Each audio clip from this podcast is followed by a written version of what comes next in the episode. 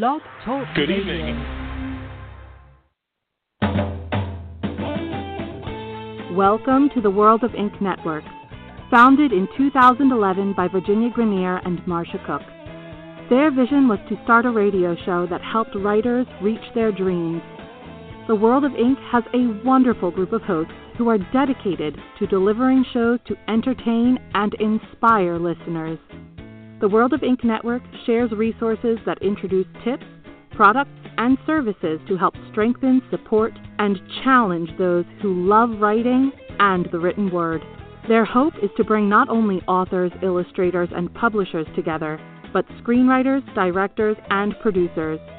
New to the network will be a variety of special shows, bringing not only entertaining shows, but informative discussions on timely subjects. To learn more about us, go to w w w dot world of ink network dot com or visit us on our Facebook and Twitter pages. Thank you for your support and enjoy the show.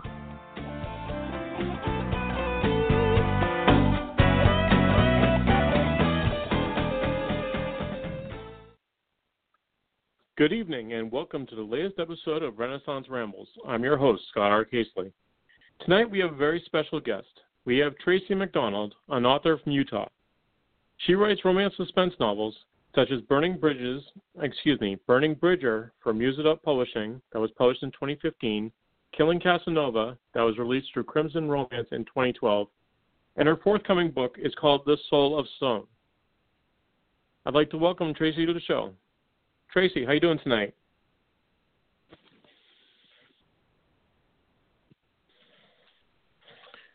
Traci, can you hear me? You hear me? Yep, yeah, I can hear you. Barely. How you doing I got tonight? A beep, and I'm good. How are you? Oh, very well, thank you. So I was a little worried Rambles. Because I was having a hard time getting through. Oh, were you?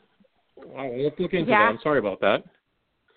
Oh, I don't think it's your so, fault. Um, I think it's a blind lady and a phone. Oh, okay. All right. So why don't you tell me a little bit about uh, where you grew up and what your childhood was like? Let's see. I grew up in a little small town that is in the southern part of Utah.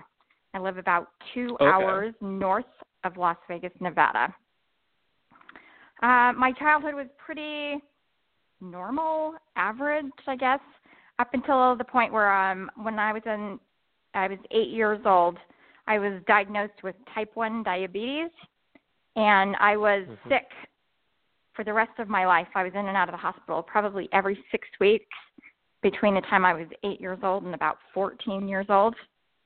And then when I was seventeen years old, my father, who was also a diabetic, um, died of a series of heart attacks, and I found his body after he'd passed away. And things got a little messy after that. Yeah, I bet. I'm really sorry to hear that. No, it's all right. He's better off. Yeah. Um, so um, how did you discover writing?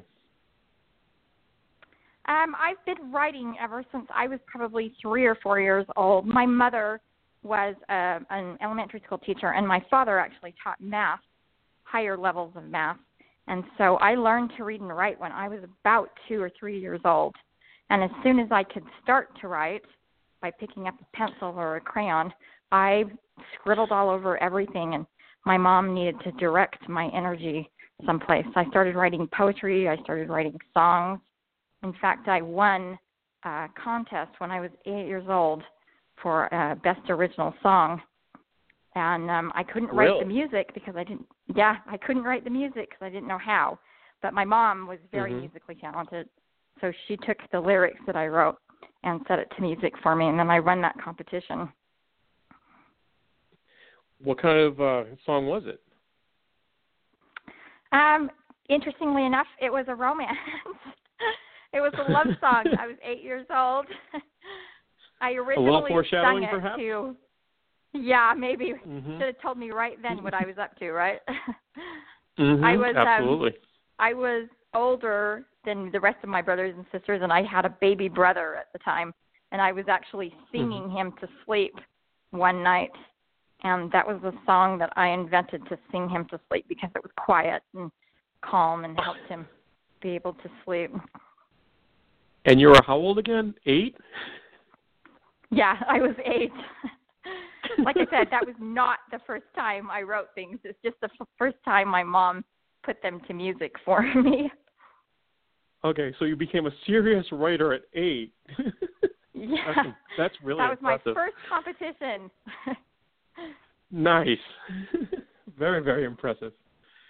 So what were some of your own hobbies other than writing when you were a kid? Um, I was a very busy girl when I was a, a kid. I had an older brother and I had a younger brother, and then I had two younger sisters and a baby brother too.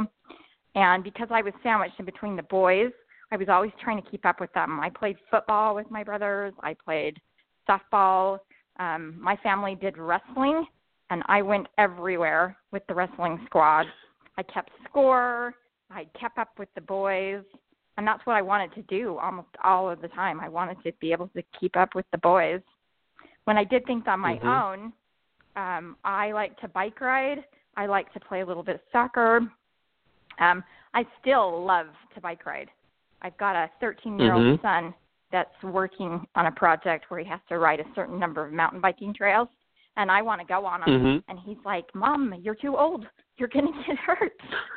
and I tell and I tell him that that's what I want to do. I, um, I like to do lots of things that challenge me. I don't like to sit around and do nothing. Mm-hmm. I'm a completely blind person, and you tell people mm-hmm. you want to go do things, and they want you to sit in a corner somewhere. And that is just not my personality. I wasn't like that when I was a little kid. I'm not like that now. I need things to do, mm-hmm. and I need to take a little bit of chance when I do it. How did you initially lose your sight? Um, I became a diabetic when I was eight years old, and one of the side, side mm-hmm. effects of diabetes is that all of the very small blood vessels in your body will um, stick closed from what's called um, sugar in your blood. It's not real sugar in your blood, but it has the same effect. It sticks all of those blood vessels together, and then things hemorrhage, things like your heart and your kidneys and your eyes and um, any place that you have a very small group of blood vessels, they will hemorrhage, and then that portion of the body will die. So I lost my eyesight because I had um, portions of my eyes that began to hemorrhage, and then I had mm-hmm. a surgery done where they stopped the bleeding, and they used a bubble to make it so my retina stayed in place.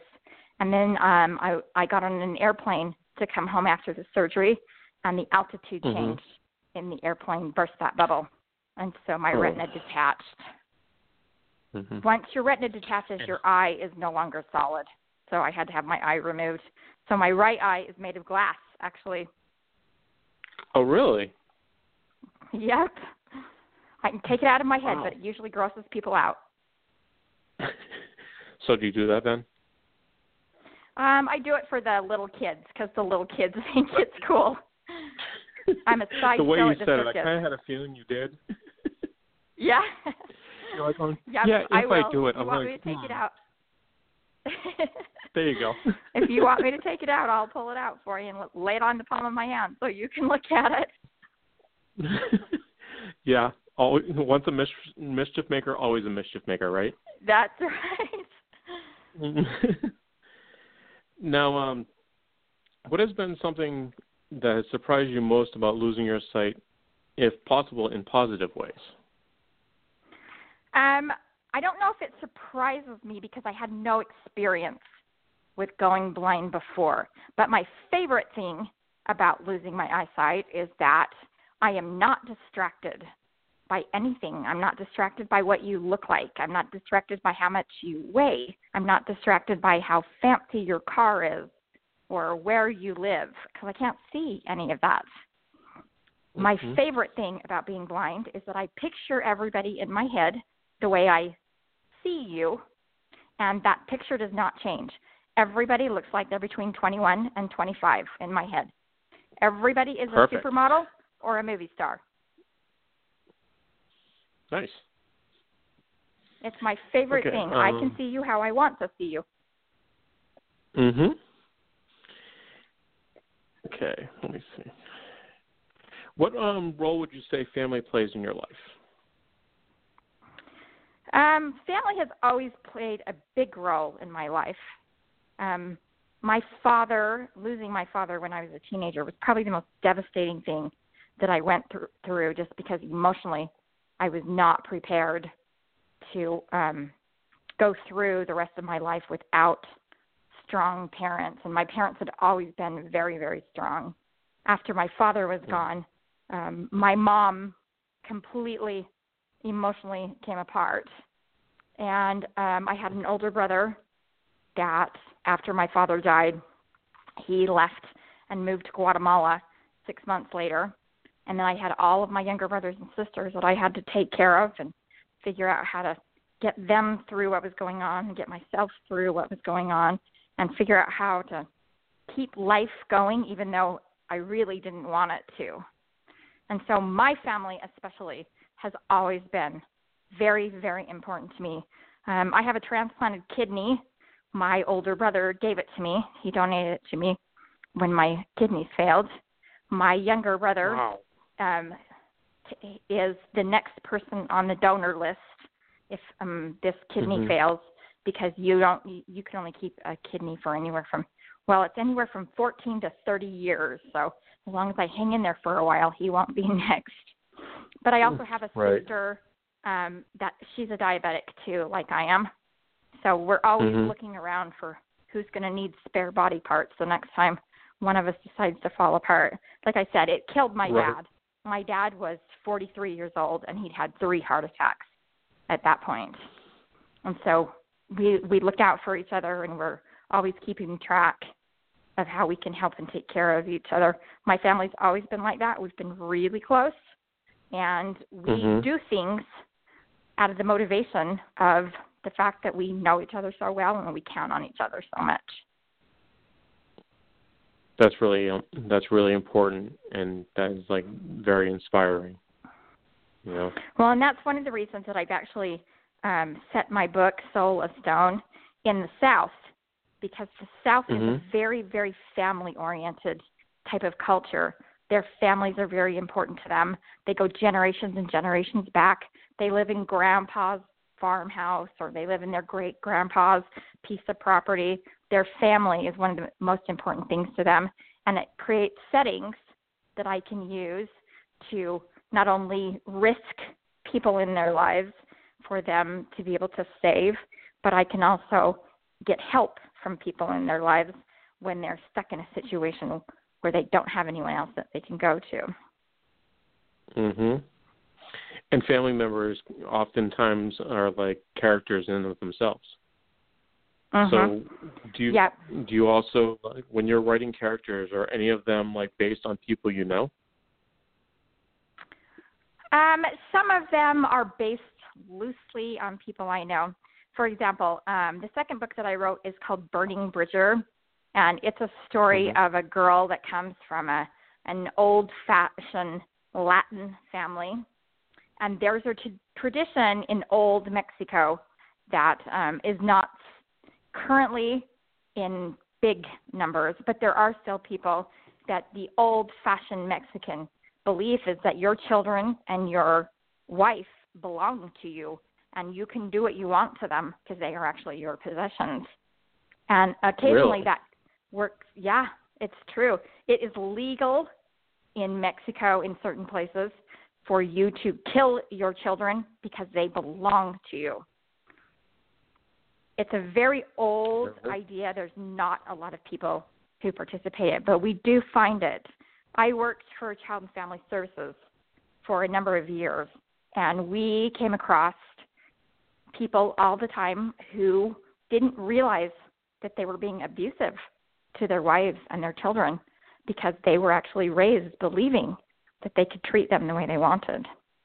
So one of my characters is a girl from a Latin family, and it's a very controlling Latin father.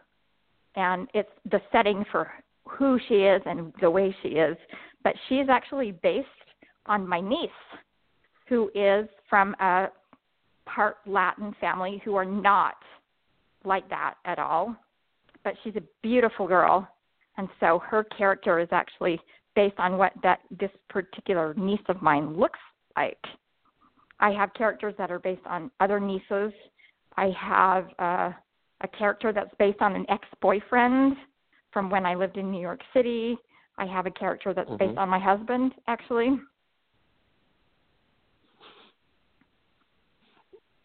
How does he feel about that? Um, I don't know if he knows it's him. Oh, really? He doesn't. He doesn't read romance, so I don't even know if he knows whether or not it's him. Oh, priceless. Yeah, when I write someday he'll figure it out because I'll force him to read my him, book. So. Right. Okay. Um, so, um, what kind of characters draw you in personally? Like, do you have a favorite book? Um, I have a number of books that I really, really like, but the kind of characters that draw me in, um, I like men, especially for male characters, who need a little healing and a little rescuing, but never come across like that. They seem rather alpha, and then they're um, softer and more patient and a little more arrogant than they probably should be. And then the female characters try to bring the balance out in the male characters. My female characters, I prefer women who are strong, who are capable, who are a little bit stubborn, and need someone who can be very patient and constant in their life while they try and figure out all of the mysteries that are going on. Um, I have a number of books based on ones I started reading when I was a teenager. There's one by an author, her name is Dorothy Keddington. She writes a book called Jayhawk, and it's a book about a okay. girl who comes to, sorry. Oh, go ahead. I was just saying, I was just repeating the title, that's all. Yeah, it's Jayhawk. Um, a, a girl comes to visit her college roommate, and the girl's a very city girl, and she goes to visit her college roommate on this, this ranch in Wyoming. And you've got your typical city girl with her suitcase and her high heels trying to go down the dirt road to the ranch. And she almost gets run off the road by a a guy in a pickup truck. And when he stops to try to pick her up out of the river, he's knocked her into. He um, tries to pick her up, and she accuses him of driving like a wild Indian, and then discovers that he is an Indian. He's actually a Shoshone Indian that lives on this ranch that she's headed toward. And the reason I like this particular book is because it takes a couple of people. This was written, oh, probably the seventies, maybe early eighties. And it takes a couple of people who aesthetically and culturally are from different backgrounds and still find ways to get past all the judgments that the white people in the book make and find ways to love each other. And that's what I think love does. I think love brings people together and gets barriers that a lot of times are visual barriers out of our way and helps us get to know the real people who are behind the color of our skin or the country we were born in. I definitely agree with that. Romance, like, definitely hits home and knows how the heart is what is most important. Yeah, that's one of the reasons I write romance, is because I believe if you go back to where romance actually began, it's a it's an idea. Everything starts with an idea, and then we have someone who can get us together on the same idea and and can lead us to believe in that same power. And before romance became erotic and became all the other things it turned into, it would be it was that idea that at the heart of all of us, we want to be loved. We want to be loved, and mm-hmm. we want to be accepted. And that's what we're tapping into whenever we write romance. Now, shifting gears a little bit, but not completely, Um, I want to ask, what inspires you and pushes you to follow your passions? Well, that's a complicated question. In case you haven't noticed, I'm a little bit of a complicated person. Um, mm-hmm. When I was growing up, my mother um, often told me that there were certain things that I would not be able to do. Um, I was quite sick when I was in um, between the ages of eight and, and fourteen years old, and I was in and out of the hospital all the time.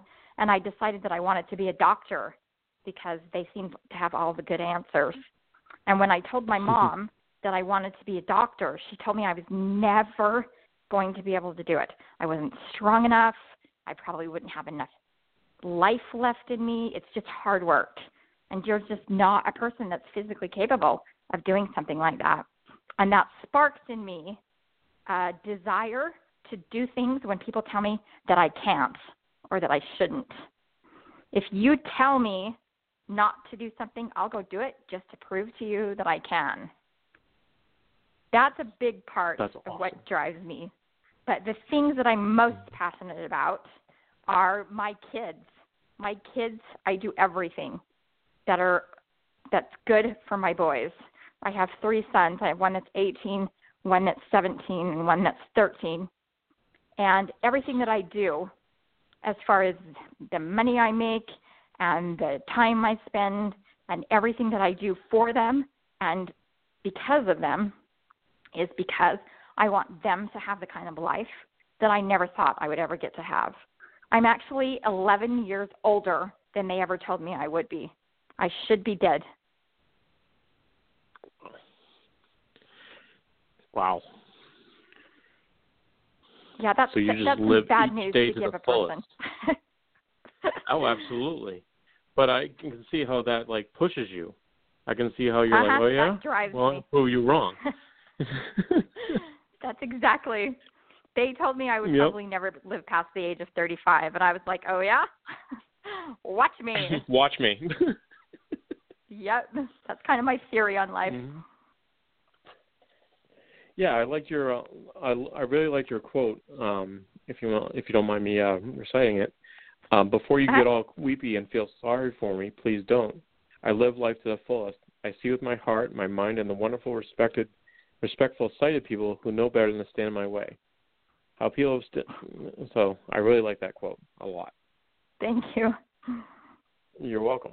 I mean, I think that all of us can learn so much from that, you know, because we um we get in our own way a lot of times. But you we seem are like our worst you enemy. Never. We really are, and I want to know like. And I also read that you enjoy zip lining and roller skate, uh, roller coasters. Is that right? That's right. Yep. Nice. I like anything now, that I... makes it so I have to push myself to be able to accomplish it. One of the things I love about zip lining is I'm someplace high, and everyone around me says, "Oh, be careful! What if you fall? Well, what if you step off the curve and a bus bus hits you?" What if doesn't matter. You do mm-hmm. what you feel like you want to do, and then you take the consequences of that. I am perfectly okay if I fall. I have before. I fell down and I shattered the kneecap in my right leg, and that that leg does not work the way it's supposed to anymore, but it works, mm-hmm. and I do what I need to do, and I'm not sorry for things that I try that don't always work out. I learn. And I'm more interested in learning than I am in being safe. So you live life with no regrets, right? I do not live life with regrets. I don't regret anything. All of it is an opportunity to learn what I need to do different or better the next time. What's your next biggest challenge? What's the next big thing you want to do to either prove it to yourself or prove somebody else wrong? Oh, dear. Um, the next biggest thing I want to do is I want to keep being able to do um, what I'm doing. I've got another series of books. There's two more books in this particular series. I've got a memoir that I'm partway through. I've got a nonfiction series that's called When the Bough Breaks. That's a story. Well, it's a group of stories about um, adoptive families, foster families, and families that r- raise partial family members. Um, there's quite a number of people in the area that I live where we've all adopted or fostered or raised our brothers and sisters' children. And it's an interesting story to find out not only how you love differently when you're raising someone else's child, but on how you can change a child's life when you can love them and you don't have any blood bond to them.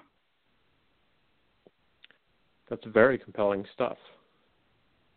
I never like realized that's it was my that next nuanced big. Before. That's my next big project that I'd like to be able to do, and it's it, it's not going to be a story that is necessarily about me. Um, I have an eighteen-year-old son that my husband and I actually adopted from Western Africa when he was four years old, and um, he came with a lot of challenges. Anytime you mm-hmm. adopt a kid out of a third world country and from a country that is torn by war, you learn to love the way the child needs, not the way that feels the most comfortable to you. And that was a, a big challenge for me. And I've seen a lot of people as they start to try to raise children who have issues and beliefs that aren't based on them, that are based on their past or an abandonment or something that's happened to them, and have to adjust to loving that child the way that works for the child, not the way that works for the parents. I bet it's a constant evolution for both parties. Would that be an accurate assessment? Yes, that is completely true. You never love, you never love one children, one child the same way as you do another. And that child's always growing and always changing and always learning. And so you are too. You have to change and grow and learn along with the child. And you become a new person every time that child does. So it's as equally as rewarding as it is challenging. Absolutely. Um, there is a book by Dean Koontz. It's a memoir that he wrote about, I'm trying to think what the name of it is. It's like Little Big Life, Little Something Else. That's about a dog, actually, where he talks about how this dog has um, changed his perspective on the world and the way he loved and the way he gave of himself once he learned to love this dog. And it's very much like taking on an adopted child. You learn to love in ways that you never knew you could, and you um, let them love in ways that they don't know how to. And it's an evolutionary process for all of you. Yeah. So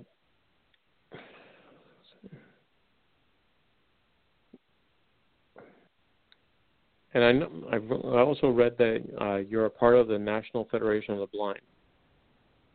Can you speak a little yes, bit about I'm, that and what it's meant to you to be a part of that? Um, the National Federation of the Blind is a group of blind people who work towards helping other blind people. You know how we were talking before about oftentimes we're our worst enemy? Mm-hmm. Um, the blind are oftentimes their worst enemy. They often believe that there are things that they can't do, that there are things they shouldn't do, that they don't need to do. And the National Federation for the Blind is a group of people that says you can do this. You can live the life that you want to live. We can help you get the tools, and we can help you get the skills, and we can help you get the training to be an independent person. And they do it for one another. I was trained to be able to, um, it's called mobility training. I was trained to be able to walk around and ride the bus and um, ride trains and get on airplanes by someone who is also blind, someone who's gone through the training himself and helps other people be able to develop those same skills. And I went from being a person who, once again, when I went blind, um, the boss that I was working for, he went to a thrift store and he bought me a cane that someone had donated to the thrift store. Canes are actually measured according to your height and how far you want to reach out in front of you. So this cane probably reached my belly button. your cane is supposed to reach at least your nose or your forehead. So I had this little teeny tiny cane, and I was beating my way around the little town that I live in, trying to figure out things mm-hmm. were with this little stick that really wasn't made for me. And then they, they taught me all the equipment that I needed. They got me a computer that would talk to me because I couldn't see the screen. They they taught mm-hmm. me how to use um, audiobooks from a place called the um, oh, what's it called? It just it just left my mind. um, the Library of Congress has a, a specific okay. section that's for blind people, mm-hmm. and you it, it's called Bard. That's what it is. Braille uh, accessible reading devices. And when you go through Bard, you can get audiobooks and download them onto this little handheld computer, and then you can read these audiobooks. Um, I don't read Braille because I was learning to read Braille, and one of the side effects of the medication that I'm on for um, my transplants has caused numbness that covers the palm of my left hand, and so I can't read Braille because I don't have enough sensitivity in that, that hand. So they got me the equipment that I needed to be able to be able to do the things I need to do to keep writing. I used to hire my kids two dollars an hour to read through what I'd written and then show me the places that need to be corrected and put me in the right places so I could correct them. The very first book I read, wrote took me nine months because I had to hire mm-hmm. my kids for two dollars an hour to read through all the places that I made mistakes. Now, what is the uh, equipment that you use? You mentioned that um, you use a certain couple, kind of equipment. Yeah, I do. I have a couple of different kinds. Um, the computer program that I use is called JAWS, Job Assisted Writing Skills, and it's from um, a company that's called Freedom Scientific, and they make all kinds of different products for people who are blind, and they're based out of Florida. And then um, the computer that I use to be able to download things from the Library for the Blind is called Humanware, and Humanware is back east as well. And they make um, equipment for people who are sighted or partially sighted or low vision or completely blind, just depending on what your needs are. There are some things that magnify. There are some things that change the color. There are some things that put certain light where you need it if your um, vision is diminishing but not gone. There's um, an independ- a store for independence that the National Federation for the, Bl- uh, the Blind actually has at their headquarters, where you can order yourself a new cane every time your cane breaks or something happens to it and you need another cane. You can get a free cane every six months from the National Federation of the really? Blind. Yep, if you're blind. Now, do they There's have a couple of um, different places. Go ahead. Um, there's a couple of different places. You can usually get um, services for the blind from your state. They usually have um, the services for disability or um, services for the blind and disabled. You can also get them from the national um, archives that they have. They've got the Library for Congress does a lot for blind people. There's a, a website that's called Bookshare, where they'll put audiobooks on Bookshare. And if you're blind, you can register with Bookshare and get, get all the books off the, the the website at Bookshare for free because um, they're given to blind people as a way to, to keep mm-hmm. them um, literate, even though some of us can't read. There's, um, I'm trying to think of all the places. There are lots of places that you can go. If you just look up services for the blind, they've got stuff in your state. In my state, they have the Disability Service for the Blind and Visually Impaired, and they've got their own offices. Um, they have state re- rehabilitation services for people who are blind and not employed and are trying to get employed or do a better job of being employed. They've got lots and lots of help. In fact, right now is probably the time when our technology is the best, and places like the National Federation for the Blind help people to be able to see that they can do everything that they want to do. That's awesome. So it, from everything it you're saying, it sounds so comprehensive. Do they have chapters nationwide, or is there just one location? They have got chapters all over the place. I belong to a chapter in the area that I live, and there are probably six other chapters just in the state of Utah. There are chapters wow. in every state all the way across the nation. We are only the National Federation. There is an international group of blind people. And then they also have the Utah Council for the Blind, and then they also have um, other organizations who earn money and take donations and support the blind in lots and lots of different ways. The N F B is just one where the blind people work with the blind people too. Um, our goal is to live the lives we want, the lives of independence that we want.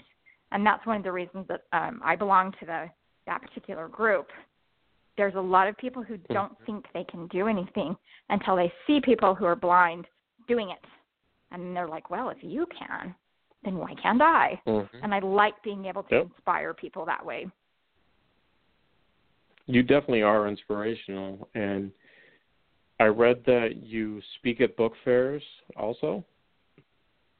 Every chance I get, I'll go talk to anybody who will talk to me. I'm mm-hmm. not shy, and I can't see how many people are in the room.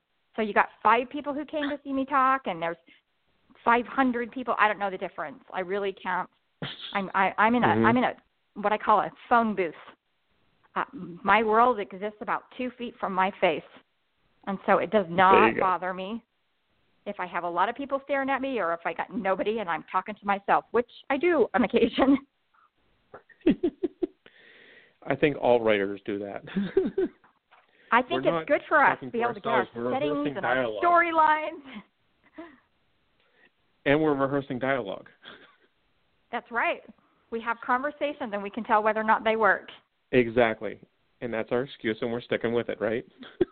That's right. And if you don't like it, don't look.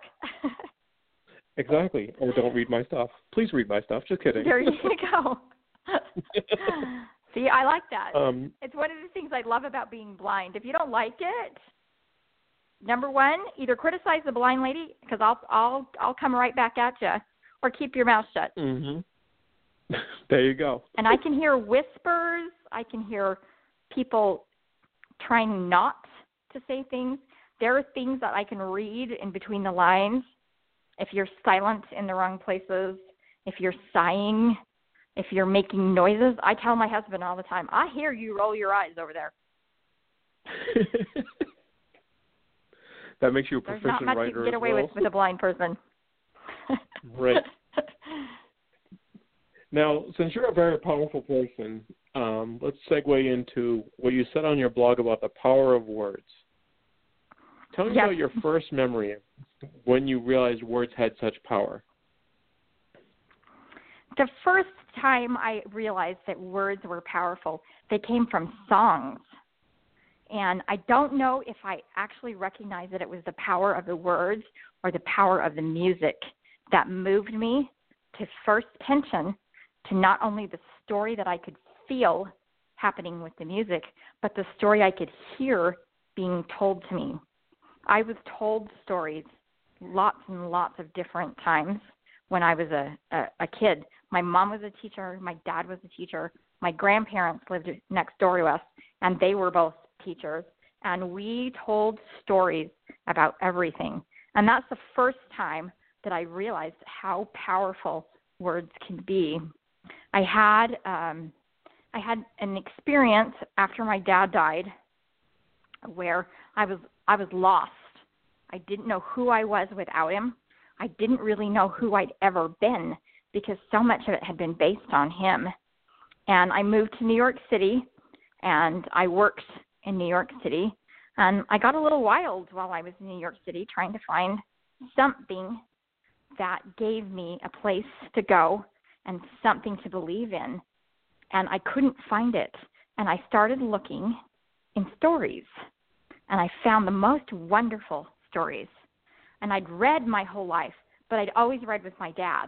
my dad was the biggest reader in my family. And so after he was gone, I, I went back to reading in order to be able to find. And I could heal a lot of the pain and a lot of the trauma that I was going through by being able to find a story that would make me cry for reasons I didn't even know why. And mm-hmm. I understood the power of words when my emotions could be released through stories. And I made a study of words from that point on. I like quotes. I like songs. I like anything that makes me feel when I write it, when I read it, and when other people have that same experience. Piggybacking on that, um, why don't you tell me a little bit about how you paid that forward um, in your own way? I wanted to be able to inspire people to be able to heal their own pain, to be able to connect with a story enough that they felt like their experiences and their emotions were being directly spoken to by either the author or by the person in the book. And so I started looking at some of these books that inspired me. I was having, um, I had a number of health issues. I was on kidney dialysis for a little over two years. And when you're on kidney dialysis, they hook you up to a machine and it cleans all of the blood out of you a tablespoon at a time and then puts it back into you after it's been cleaned. It takes anywhere from three to four hours, three times a week for them to be able to clean all the all your blood out. And that gave me lots and lots of time to be able to read and to be able to have stories that would touch me. And um, during some of the um, medical visits that I was doing, I'd have to drive up to Salt Lake City. I, I'm at the south end of the state, and Salt Lake City is at the north end.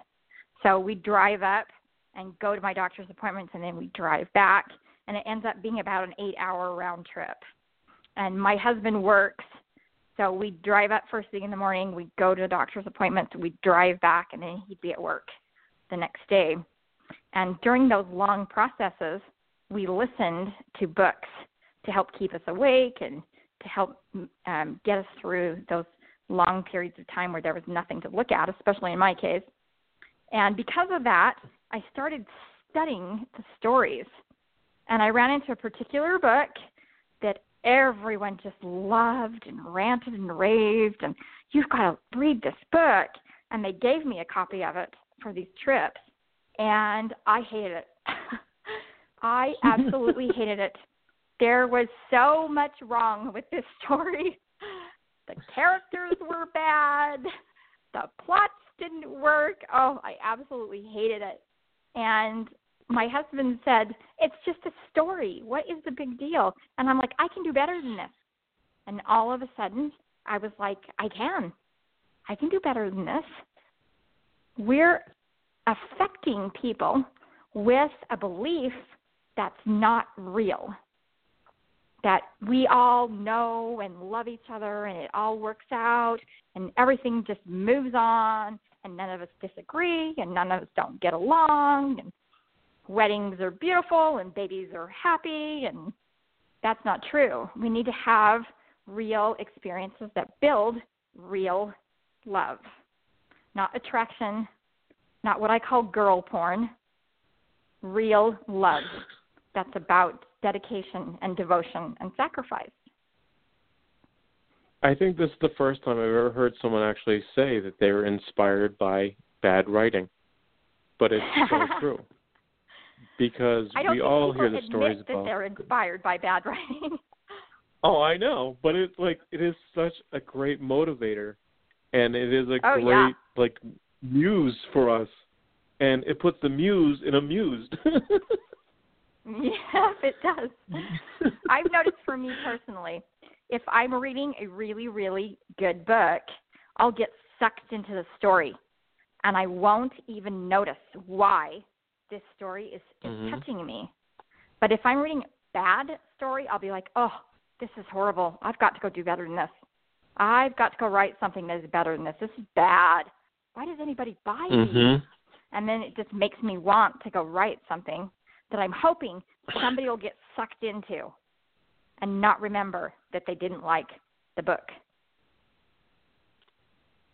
You know, Traci, it all, it's all going back to proving people wrong. You think that's my core issue right there?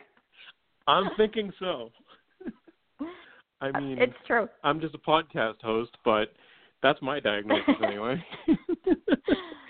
It's true. Um, it's been the biggest thing in my life that has either driven me to do better or made me question whether or not I'm doing what's right. And I have to be careful so, that I'm doing what is a good thing and not the quote-unquote right thing. I can drive. I shouldn't, but I can. And I have to ask myself mm-hmm. that question about everything I do. Just because you can, does that mean you should? And it's more about whether or not I should than whether or not I can. That's very, that's very true. And that leads me to my next question. Now, you ha- you believe very strongly in the power of words. You feel very strongly about having your reader connect with your writing. Yes. Um, do you, when you're writing a scene in one of your stories, do you, on your first draft of it, the first draft of that scene, do you go through it really fast, or do you take your time with it on that first draft? Um, my first drafts have evolved over the years. Um, when I very first started to write, it became about the words. It became about mm-hmm. using words magically. And a lot of times I would get lost, and the story would get lost because I wanted so badly to paint these pictures that were about the words. And so I would write according to what I saw in my head. And this is one of the things that you need to understand about a blind person. What we see in our heads is not very accurate. And a lot of times when I would write stories, I would take you through a scene the way I pictured it in my head. And there were gaps that people would go, um, how did she get from the beach to the boardwalk four towns away? Well, she rode the bus. Okay, put that in there. Because there were mm-hmm. gaps that I would leave out just because um, – maybe you've noticed this too. You know how you got somewhere, and you don't think you need to tell mm-hmm. anyone else how it happened. And I had to be very yeah, careful about left foot, right. Yeah. And I had to be very careful about left foot, right foot writing mm-hmm. and leaving those gaps both at the same time. A blind person, when you tell me, if, if you were to come into my house and say, I need you to come meet me at the mailbox. It's around the corner and to the right. Mm-hmm. I am going to go out my front door. I'm going to find the street with my cane. I'm going to turn right, and I'm going to walk until I feel the sidewalk end where it drops into the street, and then I'll stop right there. The mailbox is around here somewhere because he said mm-hmm. down, down the street to the right and around the corner, and I'll stay right there on the corner while I try to find that. Well, maybe you meant fifteen hmm. feet down the street and to the right. Maybe you meant I was supposed to go the opposite direction to go across the street and to the right once I got there. We take for granted how much information actually goes into giving directions, and blind people do not. I wrote a scene one time where there was a group of people who met in a foyer, and then they made it down the stairs and to the entrance of the hotel that they were staying in. So I wrote the scene that they came out, they spent some time in the foyer, and then they met up at the front doors of the hotel. And they said, well, aren't they on the second floor? How did they get in front of the hotel? What happened in between? And I was like, oh, see, in my head, I'd walked down the hallway. I'd found the foot of the stairs. I'd gone down the stairs. I'd gone to the front doors. But I didn't tell you any of that because that's just instinctual to me to keep all track of all of that inside my head and not explain to you that that's what I'm doing.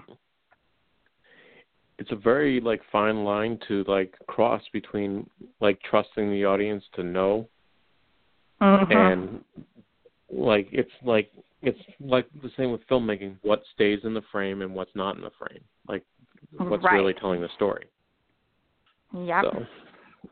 It's true. Okay, well, and it's it's been one of the challenges that um, I have to figure out. When am I telling you too much? And when am I not telling mm-hmm. you enough? Because all of it makes sense in my head, but I can't tell if it makes sense in your head. I have a lot of people who beta read for me who can go, okay, I don't know how mm-hmm. you got from here to here because I can't tell myself. In my head, I'm doing it. Completely understandable, yeah. So while we have a few minutes left, um, I'd like to talk a little bit about your latest book, Soul of Stone. Okay. Um, it interweaves a mystery of receiving text messages from a passed-on relative, the feeling of isolation, and real-world issues like trafficking. Um, what inspired this story? Um, there is a large amount of human trafficking that goes on in the United States right now. In fact, it is an eight hundred billion dollars a year enterprise that is worldwide. I read um, articles. I've got friends who are part of the underground trafficking network that stops human trafficking, and I read a number of uh, the articles and the stories that they tell me. And there was a woman who was a security expert in a hotel, a Marriott hotel in New Orleans, during Mardi Gras, and she had uh, two men with a nine-year-old boy outside of a vending machine in this hotel lobby, and she walked past them and heard one of them say to the other one, "This one's pretty good. I might actually consider keeping him myself." And that set off a red flag in her mind, mm-hmm. and she contacted the police, and she contacted the security experts that worked for the Marriott Hotel, and they returned this nine-year-old boy to his family, and they broke open this whole group of human traffickers that would come to New Orleans during Mardi Gras and can collect these children, um, young ladies, young women especially, and sell them to human trafficking. And that's where the inspiration really came from. Um, we haven't reached mm-hmm. a point in the series yet where you get to see the different aspects, black magic, that go into things like human trafficking. But there'll be different mm-hmm. stories in the series that cover different aspects of what is modern crime being disguised as something else. And one of the other things that inspired me to tell that story is that so many times we are interested in the appearance of people, and we don't notice that they're people. They're more like statues, and that's where the concept of the statues comes from in um, Soul of Stone, is that we mm-hmm. don't see people as human beings. We see them as artistic pieces, and then they see themselves as artistic pieces too. It is a very compelling book, and I think that this is definitely a story uh, that needs to be told, and I think that it will definitely entertain and educate a lot of people about what's going on. That's what I hope for. I think, um, and I want to thank you very much for being on my show tonight. Um, I really enjoyed this conversation. I learned a lot. And um, thank you so I much. Wish you the I enjoyed best. It. I've been looking forward to it for a week. All right, great. Thank you very much, and I wish you all the very best, okay? Thank you, Scott. You're welcome. Have a great night. You too. Bye-bye. Bye-bye. If you'd like to be a guest on Renaissance Rambles to talk about how you followed your dream or you, and how you encourage other people to follow their dreams, you can contact me at Scott R. Caseley, that's C A S as in Sam, E L E Y, at gmail dot com. Thank you very much, and have a great night. Bye-bye.